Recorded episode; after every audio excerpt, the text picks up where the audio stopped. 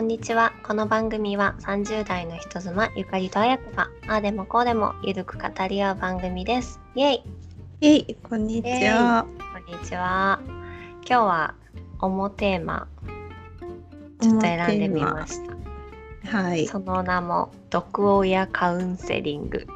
なかなかのパワーワードだね。そうか、パワーワードか。あやこが、えー、とカウンセリングを受けたということでそれについてシェアしていただいてああでもこうでもしたいと思います。イエーイ。イエーイ、よろしくお願いします。どうね。どうだったの？あの、まあ、まだ3回予約してて、そのうちの2回ではあるんだけど、うんうん。そのきっかけが自分の毒親育ち思考を子育てに影響させたくないっていううんうん。ので、えーなんかどういう思考が毒親育ちなのかとかなんか傾向を知れればいいなと思ってなるほど。受けましてで1回目はなんかどういう育てられ方をしてきたのみたいな話うん。とか、どういうことが幼少期嫌だったとかうんうーんまあ、自分はどういう風になりたいとかそういう話を聞いてもらった感じで。うんうんで2回目はそこから、まあ、生まれた後のまあ、私と母の関わり方もそうだしうん。あとは私が子供に対してこういうところ注意した方がいいかもねみたいな話を聞いてあのしてもらったっていう感じかな。なるほど。私カウンセリングってそのどの分野でも受けたことがなくて。うんうん。どんなかんどうなの？なんかすっきりする？すっきりあの思考の整理とか自分の考え方の癖とかやっぱうんうん。り第三者に言ってもらえるっていうのは、あのすごく気づきになるから良かったなと思ってて。うんうん過去にもあのコーチングとかその仕事に関連するカウンセリングとかあの、まあ、それは受けたことはあるけどやっぱり人によるかな、相性もあるかもしれない。あ今回のカウンセラーさんはあのその方も毒親育ちらしくってあうんうん、うん。あのすごく話の共感とかもしてくれるので話しやすくてよいい感じ。ああそれは大事だよね。なんかやっぱりそのコンプレックスっていうかもうすごい固まってしまってる部分だからうん。あんまり人に話したくないなっていうのもあるしなんか話すからにはなんかうん。なんていうのかな。相手の反応とかによってより傷ついてしまったりすることとかもあるじゃん,、うんうん。この分野においてはさ。そうね。うん、そうねわかるなんか一番その親についてモヤモヤしたのはやっぱり妊娠中だったなって思う。うん。ねえゆかりそう言ってたじゃん。その、うんうんでだけど産後ね頼ったって話とかもしてたじゃん。うん私も今さモヤモヤしてるからさ。うん、えそうだね私と綾子が決定的に違うのはやっぱり距離があるっていうことだと思うんだよね。ああそうだでね。私はやっぱり距離があるからその勝手に会いに来ちゃうとかさ、うんうんうん。今週行ってもいいってなんかもう頻繁に会って辛いとかさそういうのがもう全くないから、なんか遠くからただ可愛いねって言われるだけみたいな なんか本当に全然ストレスがなくてさうんだからそれはすごく大きいなって思う。近くにいたらすごく頼れていいなって思う面もすごくあるんだよね、子育てやっぱりさ人手が欲しいから。だけど近くにいたらいたで気持ちのストレスもあったんだろうなっていうのは想像できる。うん。ねえ。なもう今から想像できるからさあの、うん。お風呂入れに行くねとか私頼んでないのに言ってきたりするのよ。あとかそのカウンセラーさんにも話したけどーこのこの間の母の日にあのなんか匿名で花を送ってきてうん。でその早くママに会いたいですみたいなメッセージついてるからあれ？っていうのでなんか、あのうちの母がその、ベイビーからだよって言ってお花手配してたんだけどなんかそういうのも嫌なのよね。うーんわかる。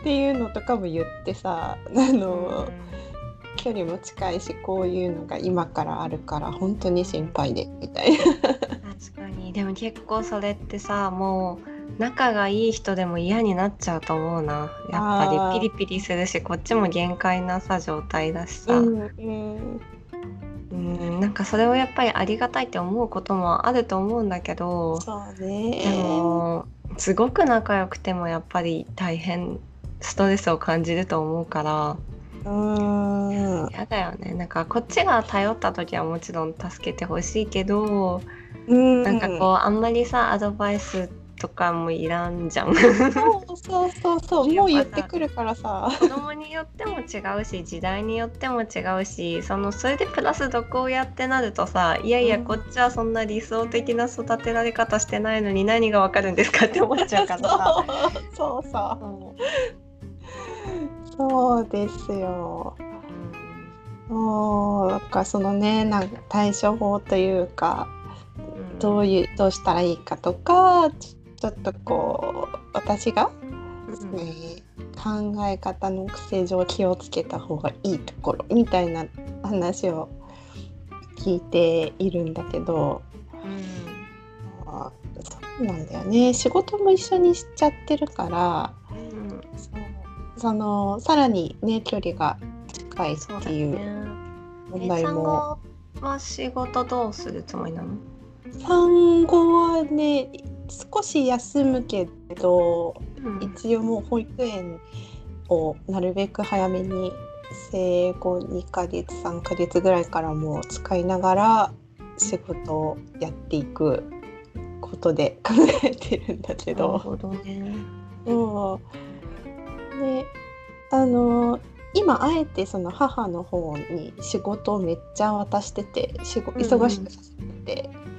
うんまあ、あのということであなたに子育てを頼むつもりはないっていう意思表示をしてるつもりなんだけど忙しくしててくれっていう。そ う確かにね。うんうんまあね結構まあなんか言ってもやってくることってあるけど一回ちょっと言っちゃうのもうんいいよね。そうそれね言われたんだよね。なんかうん。やり、やられて嫌なことって母にちゃんと言えますかって言われて、うん、言えないなと思ったの。あなんか言って面倒くさくなるのが嫌だから。あうんもうそれは500わかるいいね。そう言った後の反応が想像つくじゃんなんかあ500わかるいいねだよ。わかるわかる。そうだからもうなんか飲み込んじゃうっああていうすごいわかる。ねそれもあるあるらしいんだけあどーそうなんだなんかコロナになった時にさうん。あの親が心配して最初さ物とか買えないとかあったじゃん、うん。とか消毒とか。でその頃まだ赤ちゃんで毎日消毒しなきゃいけなかった時期なのよ、うんおもちゃとか。で消毒液買えなくなっちゃってなんあか困ってたのね。あうん。何でも舐めるからさ毎日消毒するんだけど、うだね。でその時に親がもうさ親ちょっと基礎疾患があるからさコロナとか重症化しやすい人なのに、うん。やっぱさテレビを見てるおばちゃんってこう情報に踊らされるじゃない、今何も売ってません並んでますとかさ。それでもう毎日いろんなとこに並んでいろんなものを買ってでも心配じゃん私からしたらね。うん。しいらないのにもうめっちゃ物を1週間に1回ぐらいパンパンの段ボールで送ってきたのよ。それは心配の気持ちなのは分かるんだけどもう本当にいらなくて。うん。だからもうなんかちょっと金殺せそうなグッズはもう全部入ってんのよ。でなんかもうぶら下げるやつとかさなんかクレペリみたいなやつとかさあのすごい強力な消毒病院にありそうな消毒液とかなんかもうすっごいいろんなものを詰め込んで毎週毎週おむつとかティッシュとか送ってくれててすっごいストレスだったのね。でなんか前あのそういうニュースのやつを見てた時にコメントで、うんその毒親が毎週荷物を送ってきたりとか作ったものを送ってきたりとかするのがすごい辛くてたまらないみたいなニュースだったんだよ。あそれでなんかそれについてたコメントを見てすごい分かったんだけどうん。良好な親子関係だったら何の問題もない行為もその信用してない相手からされるとものすごい恐怖を感じるっていう。で他の人に言っても「えありがたいじゃん」って言われて理解できないんだけど、まあねね。っていうのがあって私それすっごい分かったんだけどもう毎週毎週嫌でやんわり伝えてたのよ。危ないし行かなくていいよみたいな。で在庫もさもうどんどんどんどん大売りできるぐらい積み上がっちゃっててうちに。使わないからさ。でもこんなにストックあるよって写真送ったりとかしてたんだけど、やめないのよ。なんかもうそれが生きがいみたいになっちゃって、えー、新しいものを見つけて送るのがもう趣味みたいになっちゃっててさ。あでもすごい嫌ででも言った時にあなたのためを思ってやってるのに ひどいみたいな反応をすることが目に見えーていて、ねそうそかその「はあ」とかって言われるのとかなんかちょっと被害者っぽくひどいみたいな感じで言われるのが想像できるとそれもまた考えるだけでストレスでう言えねなかったのよずっと。やんわりした。である日爆発してうん結構しっかり言ったんだよね。あそうなんだ、うん、そしたらそっから物来なくなった。あ本当、うん、だから言った時はストレスだったし言ったことに対して無視されたんだよね LINE をね。でなんかそれはそれでまたなんかどんな反応してるのか想像できてストレスだったんだけどでもなんか来なくなったからやっぱりなんかちゃんと言った方が早めに言えばよかったかなっていうのを思うその時。そうね。ねね残ってるからね。去年の3月ぐらいに送られてきた消毒グッズね。いやありがたいよ気持ちは。でもやっぱりそれって多分自分のことを考えてやってるんだよね、うん。なんかそれがちょっと私には分かっちゃって。うん。そうね面倒くさいっていう気持ちがね勝っちゃうんだよねそのなんかその言った後に自分がストレス感じることがもう目に見えてるじゃない？そうそうそう。だからなんか踏み切れないっていうかそうそれを想像するだけでストレスっていうかさ。うん。その通り。そうですね。ね。子育てずっと続くからまあ多分助かることも多いと思うよね、うん。私結構やっぱり頼れる人いなくてさほんとしんどくて、うんうん結構泣いた。やっぱ風邪ひいた時とかうん見てくれる場所がないのよ、そっか。うん、で風邪ひいてるから当日熱出ちゃったとしても、うんうん。あの予約したらシッターは2日後ですとかさ、あーそっかそっか、うん、当当日病院病なんか幼児保育とは預けたくても事前に面談とかしてないと預けれませんとか、あなんかもう、えーどういうこと？どうしたらいいの？みたいな感じで、ーうんうんうん。結構ほんと参ってた時。あって、まあ、親とかいたらどんな親でもすごく助かるなってうん。思った、まあ、特にちっちゃい時ね1歳になるぐらいまでとか。うん。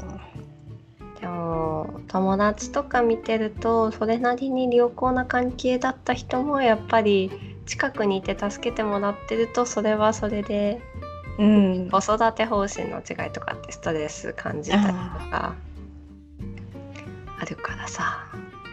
まあどっちもねよしあしは、なんかこうしたらいいんだよ。うん。まあ自分の親だからはっきり言えるっていうのだけがメリットかもしれないね。言えてないからな。う んいや言ったとしても機嫌悪くなるとかさ。そうそうそう、ね。そうなんだよね、まあ、とりあえずなんか機嫌悪くなって感情的にな,、なられたらあのそれを受け止めなくていいって言われてうんうん。どうするの？なんか質問で返すといいって言われて。うーん。でなんでそう思うのとかあじゃあこれに関してはどういうことなの？みたいな。うん。だからそう淡々と質問に返す質問で返すとだんだん面倒くさくなるらしくって。あ であもうなんかあもういいですみたいななんていうにのなるかな。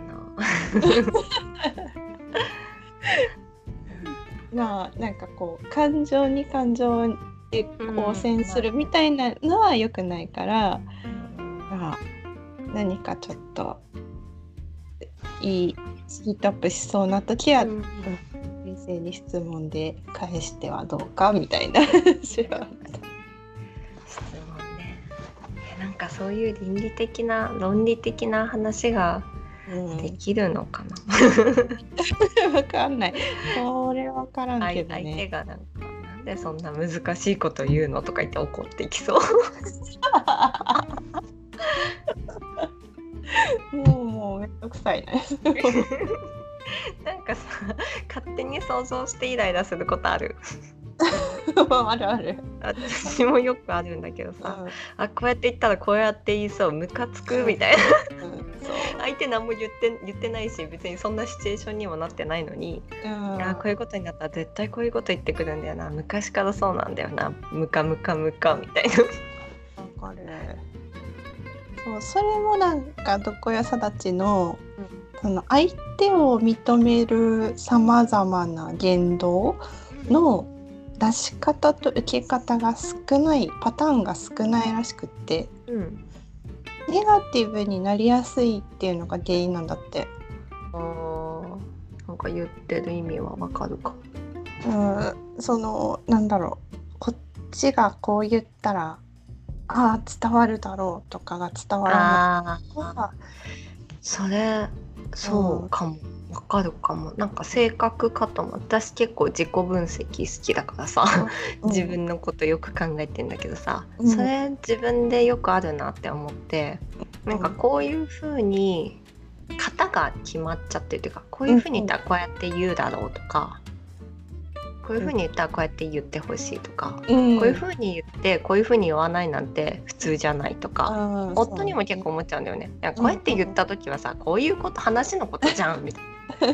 そんなのわかんないよみたいなこと言ってきて、なんでわかんないんだよみたいな。そうそうそうそうことよくあるんだけど、そういうことなの？なんかそうこういうふうに言った時はこういうふうな話してるに決まってるでしょうがみたいな。そうそうそう。それね。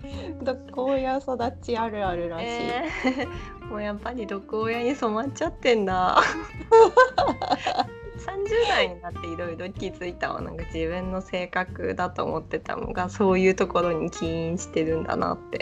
そうねだからまあ普通の人っていうかあのーななんていうのかなそういう問題を抱えてない人。うんそういうパターンがうん少ないとな、まあ、ネガティブになっちゃうし あのちゃんとパターンを持ってる人はそういうネガティブには引っ張られないらしくて。えじゃあどうやったらパターン増やせるんですか？やこ先生。いや先生違うよ。いやそうあの言われたのはあのー相手の立場？相手のなんていうかな？なあーなんかなあいや私も今さあの話聞いてす噛み砕いてるところやからちゃんと言えないかもしれないんだけど 二次カウンセリング。はあのなんかなんで伝わらないとかなんかななんでこうなるみたいなのイコールなんか自分が自分が悪い？な何？なんでなんでなんで？みたいな。ななちょ言い方ちょっとわかんないけど。っていうえーワンパターンの思考じゃなくてなんか相手にも仕事で何かあってこういうふうに考えちゃったのかなとか虫の居所悪かったのかなとかうん。なんか相手にもなんか原因がああってこういう 何？捉え方されちゃったのかなみたいなうん。えあやこ自分を責めるタイプなの？私もそうだね。なんなんで言ったのにさ伝わってないのとかはしょっちゅうあったけど、うんうん特に夫に対して、うんうん。まあ、期待し勝手に期待期待してと。かうんうん。あったけどそれはあくまで私の考えであって向こうの考えではないんだよね。うんうんうんその境界線があの毒親育ちは土足で入っていくらしくって。え？自分はこう考えてるんだから相手もそう考えるべきだしそうだあっていう風に入っていくんだって。私だから土足パーソンだわ。そうだからそうなんだよね。私もそうなんだけど。うんでも向こうからしたらさ関係ないっていうか分かんないとこにずかずかとそういう思考持ち込まれてもみたいななっちゃうから その境界線をあのーちゃんと知る必要があるっていうのを言われた。そうなんだ。知らなかったね境界線ね。そうねだから。そっか。そうだからなのかもしれない。それはすごいなんか今納得したけど、うん近い人にしかそれを思わないから、うんうんうん。あつまりそういうことなんだろうなと思って。近い人はなんかそう思うべきみたいなさ感情が強くなるじゃん。うん、伝わってるはずとかって思っちゃうから、えそうそそれがなんかまた悪循環で、ー、うん。こっちが伝わんないとかさなんでわかんないのっていうネガティブになっちゃう。うん。けど向こうからしたら向こうもえなんでそうなる？みたいな。あね。うん。なるほど。なんかさ弟さんにももう子供いるじゃん？うんうんうん。だからそのなんか初めての感じでさもう全集中って感じではないじゃん？ない？あ孫に対して、もうやっぱ違うのかな？綾子だから。あー違うね。あーやっぱさあうん違うよね娘の子と息子の子じゃんそうだね。なんかうんねもうね。深入りしていい具合が違うそもんね。うそうそう。母はもうほら弟の家族に連絡取っちゃいけないからさ。そっちももうこっちに来るよね。でもなんかそれをねやっぱさ弟さん家族も大変でそうなっちゃったわけじゃない？うん。だからそれをその大変さをさ綾子が受け止める必要はないと思うよ。ね。そうなんですが、まあ適度にね 適度にやねっていく。適度って難しいよね。難しいんだけどね。そうだから相談しようと思って。うんいやなんかやっぱりちょっと冷たすぎかなって思ってストレスに感じることもああるんだよねうんうん。自分自身で。うんでもやっぱり今より距離縮めるとそれはそれでしんどくなるのが見えてるから、ね結構他の人から見たら冷たい子供みたいな感じの距離感だと思うんだけど、うんそのぐらいだからこそ仲良くできてるって思わないと見ていいかな。そうだねなんかお母さんと手つないで買い物に行くとかそういうのなんか想像できないもん。ね なんか気持ち悪いとかそういうんじゃなくてうん、想像できないよねそういう対象の人じゃないっていうか。そうそうそう。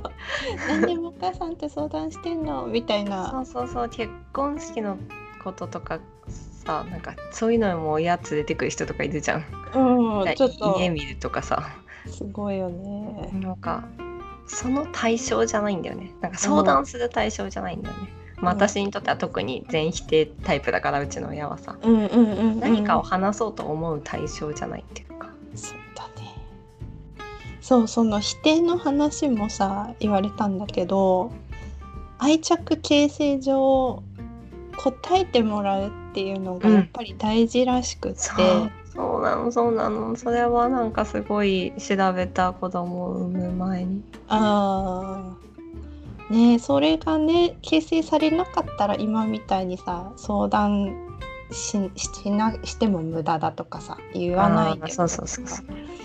そうそう。全部、うん、全部その受け止めてあげるみたいな。うんうんいやそれで言うといいのかわかんないか分かんないけど私の友達とか見ててある種羨ましいなって思うのは、うん、なんかあありえないぐらいの根拠のない自信が溢れていて でなんか友達として見た時になんだって思ったのよ最初は。うんうん、なんかもう見た目とかさ全てにあ家族とかもう全てにおいても素晴らしい自信が溢れてるのよ。でなんだなんだって思ったんだけどでもすごく両親に可愛い可愛いって育てられたっぽい感じであの話、うん、親の話とか聞いてる時も、うんうん、こういう風になるんだったら素晴らしいなって思ったのよその親の目線で言うと。全部受け止めて「いやもうあやこすごいよ」みたいな。生きてるだけでも周りが輝いてるよぐらいのさ。なんか海外ドラマとかそうじゃない？私結構なんかもうそういう感じで今暮らしてて、うん、ここ、うんうん、そうしようっていうより心の底から「ああなんで今日もこんな可愛いの？天使だよ」みたいな「あもうママの宝物だよ。うん。チュチュチュ」みたいな感じで暮らして心の底から。愛情たっぷりだ。うん、自分の顔見て娘も「ああかわいい」とかって言ってるから。そういう風になるんだ。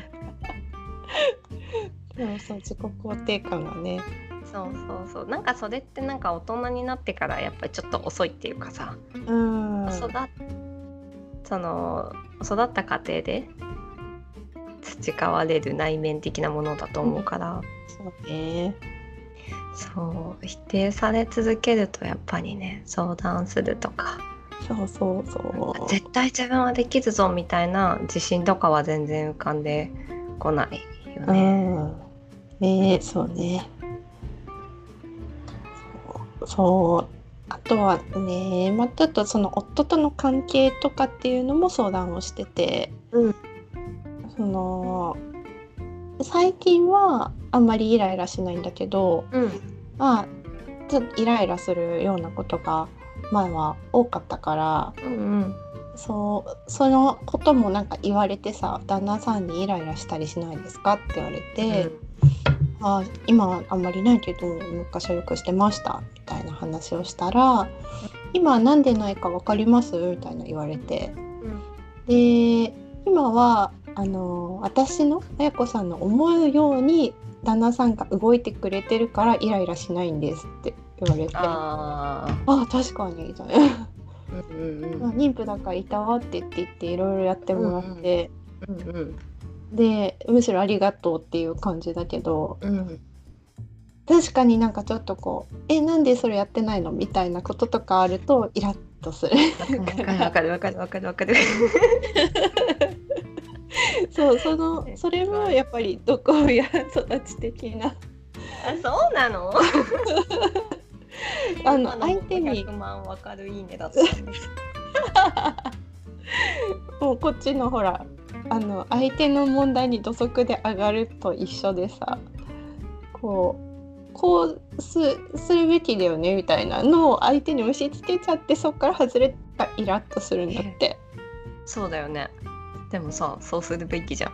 こう言ったここまで言ったらさその3歩先まで読んでさ全部やるべきじゃん。無理なんだよそれが。無理なのでもさもうさ10年も一緒に暮らしてんだからさ分かるべきじゃん。もう無理なんだよそれえー、そうなの？だからねそうあの相手の意見もちゃんと聞きながらコミュニケーション取りながらっていうことをね言われましたよ。そうなんだよね。だから友達とかにさこうあるべきはさ全然期待しないけどさ、そうそうそう。夫にはねやっぱ期待すするね。そう期待しちゃうんだけどね、うん、いやそれはね相手がエスパーじゃない限り無理だっていうことで。エスパーであるべきじゃん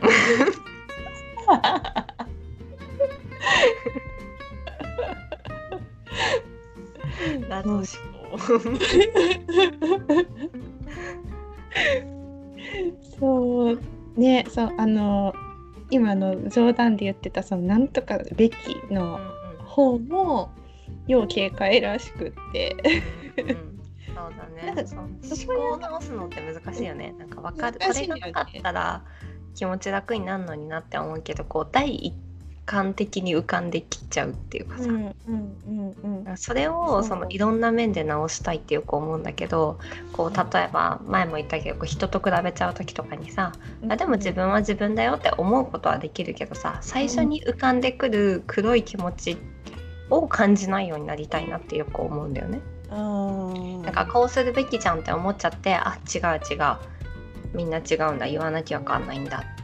そういうふうに思うべきじゃないんだって思って自分の中で感情を抑えられたとしてもその抑えるっていう行為が若干ちょっとつ辛いじゃん。うんそれをこういうふうに考えない思考法の人間になりたいなって思う。うん、でもそれ難しくない？そうでもそれもね言われたんだけど、え？ー、もう全部解決してくれんじゃん。いやいや あの人お酒さえ飲まなければいい人なのにとか、うんうん、あのこういうことさえしなければいいのにとか、うん、なんかそういうなんとかさえしなければっていうのがもうピンポイントでそれなんだって。そのピンポイントで、あのなんていうの？ウィークポイント？弱みじゃないけど、もう本当にそれが原因なんだってそれさえなければって思うことのポイントがなんかあごめん私の伝え方が。ちょっと分かんなかった。え相手の？相手相手もそうだし自分もなんかこういうとこなければなっていうそういうところが自分自身に思うところそうそうそこを直せば楽になるっていうか、うんうん、あの本当によく変わるポイントなんだって。うんうんうん。だからそれさえなければねっていうそれさえっていうところをちゃんと見つめた方がすごく大事なとこなんだよっていうことね。それはどうやって直したらいいんでしょうか？ねだからそれを第3回で教えてもらえるんでしょうか？そこまで言ってくるかわかんないけど、まあ、とりあえずその私はなんかその A といえば BC なら D みたいななんかこう、選択肢がこう決まっちゃってることが多いから、うん、それを取っ払っていろんな選択肢があるっていうふうにこうインプットし直さないといけない。っていう訓練をしていかないといけない。うん。わかります。言ってる意味がとてもわかる。うんわかるわかる。そうっていう自分じゃちょっとなかなか客観視できなかった点をちょっと指摘されてああっていう。なるほど。でもなんかやっぱり私もよくわかるわかるっていう感じになりました。なりました。はい。そうなんですよ。だからね、そんな培ってきちゃったものなんでね、そんな一瞬で変えられるわけはないんですけど、うんうんまあ、ヒントを得ながら子育てに持ち込まないようにしていけたらいいなって思ってそうだねうん分かりました非常に納得できました 大丈夫？うん。いやなんかやっぱり自分がこううすうす感じてたことがあやっぱりそうなんだなそうなんだなっていう確認になった。あそう。まあね全部が全部音が当てはまるかって言ったらあれだけどまあちょっとねもしかしたら共通してたところがねいろいろあるかもしれないから、うん、そういう意味では伝えお話ししてよかったのかな？と。よかったです。ありがとうございました。ちょっと待って。私カウンセリングの先生じゃないよ。あとやっぱりなんかこうさ話すことがないじゃん、うん、友達と、そうね、ね、あまり同じ状況じゃないと話し合えないし同じ状況かどうかを、まあ、やっぱなかなか重い話だから知りえないっていうかさ、うん、なのでなんか嬉しい毒親友達。あんまり良くない響きだけど。嬉しいです。はい、私も共感いただけて嬉しいです。では、うんそんなところですか？いただきありがとうございました はい。じゃあこの辺で。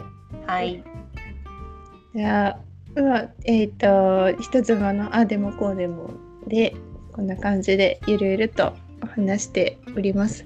毎週金曜日に配信してますので、えーよろしくお願いします。ツイッターとかメールとかお便りぜひお待ちしております。またの配信募集してます募集してます。よろしくお願いします。じゃあまたの配信でお会いしましょう。バイバイ。バイバイ